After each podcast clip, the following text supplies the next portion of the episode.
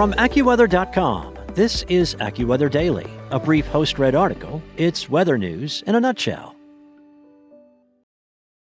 It is Ryan here, and I have a question for you. What do you do when you win? Like, are you a fist pumper? a woohooer, a hand clapper, a high fiver. I kind of like the high five, but if you want to hone in on those winning moves, check out Chumba Casino. At ChumbaCasino.com, choose from hundreds of social casino style games for your chance to redeem serious cash prizes. There are new game releases weekly, plus free daily bonuses. So don't wait. Start having the most fun ever at ChumbaCasino.com. No purchase necessary. VGW. Void were prohibited by law. See terms and conditions. 18 plus. From AccuWeather.com, this is AccuWeather Daily, a brief host read article. It's weather news in a nutshell. As countries convene at COP27 in Egypt, reports show the world is wildly off track.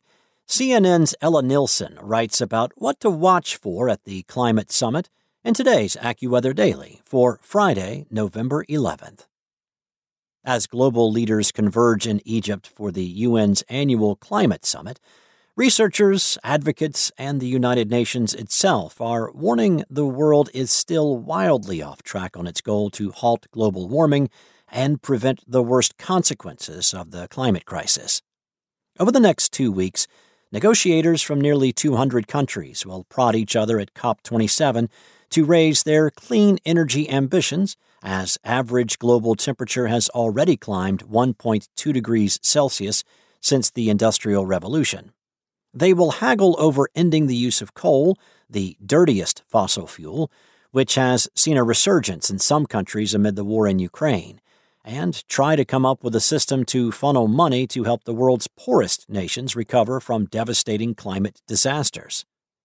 But a flood of recent reports have made clear leaders are running out of time to implement the vast energy overhaul needed to keep the temperature from exceeding 1.5 degrees Celsius, the threshold scientists have warned the planet must stay under. Reports from the United Nations and the World Meteorological Association show carbon and methane emissions hit record levels in 2021, and the plans countries have submitted to slash those emissions are beyond insufficient. Given countries' current promises, Earth's temperature will climb to between 2.1 and 2.9 degrees Celsius by 2100. Ultimately, the world needs to cut its fossil fuel emissions nearly in half by 2030 to avoid 1.5 degrees, a daunting prospect for economies still very much beholden to oil, natural gas, and coal. No country has a right to be delinquent, U.S. climate envoy John Kerry told reporters in October.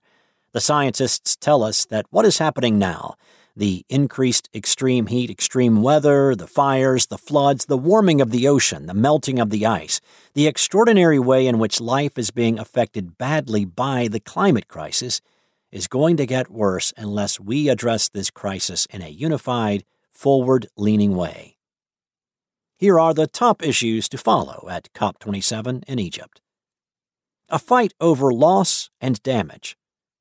Developing and developed countries have for years tussled over the concept of a loss and damage fund, the idea which suggests countries causing the most harm with their outrageous planet warming emissions should pay poorer countries which have suffered from the resulting climate disasters. It has been a thorny issue because the richest countries, including the U.S., don't want to appear culpable or legally liable to other nations for harm. Kerry, for instance, has tiptoed around the issue, saying the U.S. supports formal talks, but he has not given any indication of what solution the country would sign on to. Meanwhile, small island nations and others in the global south are shouldering the impact of the climate crisis as devastating floods, intensifying storms, and record breaking heat waves wreak havoc. The deadly flooding in Pakistan this summer which killed more than 1,500 people, will surely be an example the country's negotiators point to. And since September, more than 2 million people in Nigeria have been affected by the worst flooding there in a decade. At this very moment, Nigerians are drinking, cooking with, and bathing in dirty floodwater amid serious concerns over waterborne diseases. Loss and damage will have space on the official COP27 agenda this year, But beyond countries committing to meet and talk about what a potential loss and damage fund would look like, or whether one should even exist, it is unclear what action will come out of this year's summit. Do we expect that we'll have a fund by the end of the two weeks? I hope, I would love to, but we'll see how parties deliver on that.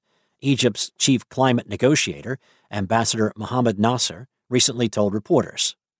Former White House National Climate Advisor Gina McCarthy told CNN she thinks loss and damage will be the top issue at the UN Climate Summit this year, and said nations, including the U.S., will face some tough questions about their plans to help developing nations already being hit hard by climate disasters.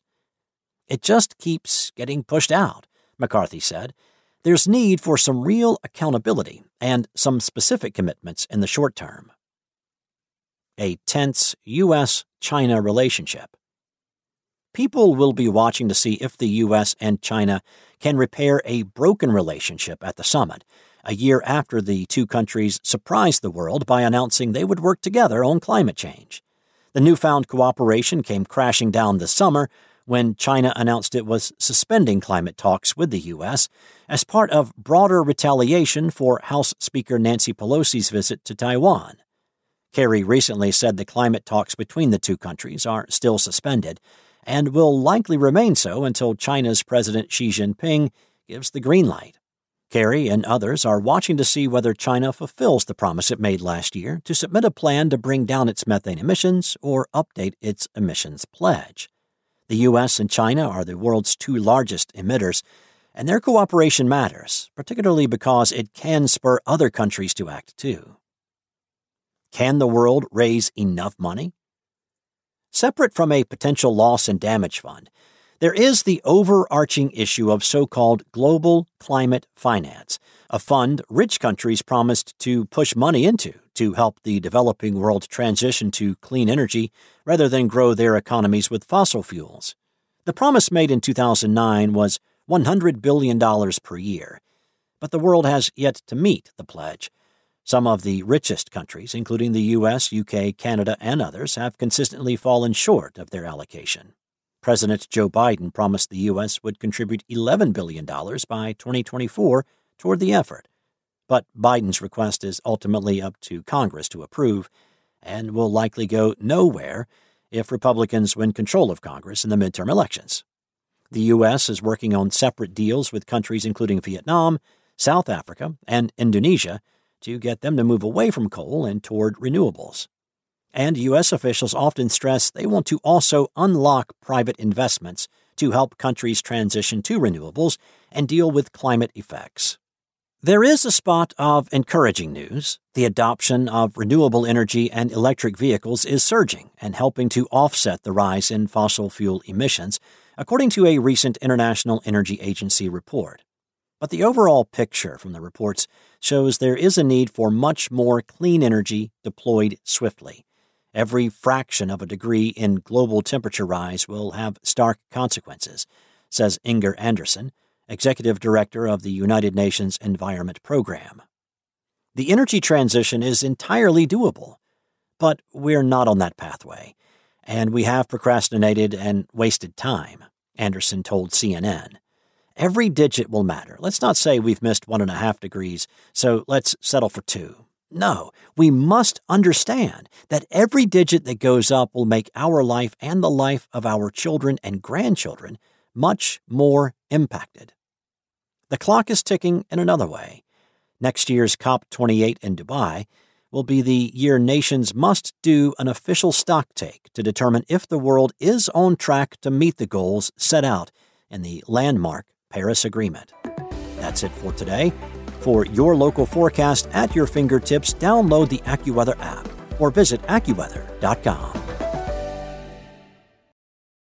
Judy was boring. Hello. Then Judy discovered ChumbaCasino.com. It's my little escape. Now Judy's the life of the party. Oh, baby, Mama's bringing home the bacon. Whoa, take it easy, Judy. The Chumba life is for everybody. So go to ChumbaCasino.com and play over 100 casino style games. Join today and play for free for your chance to redeem some serious prizes. ChumbaCasino.com. No purchase necessary. Void where prohibited by law. 18 plus terms and conditions apply. See website for details.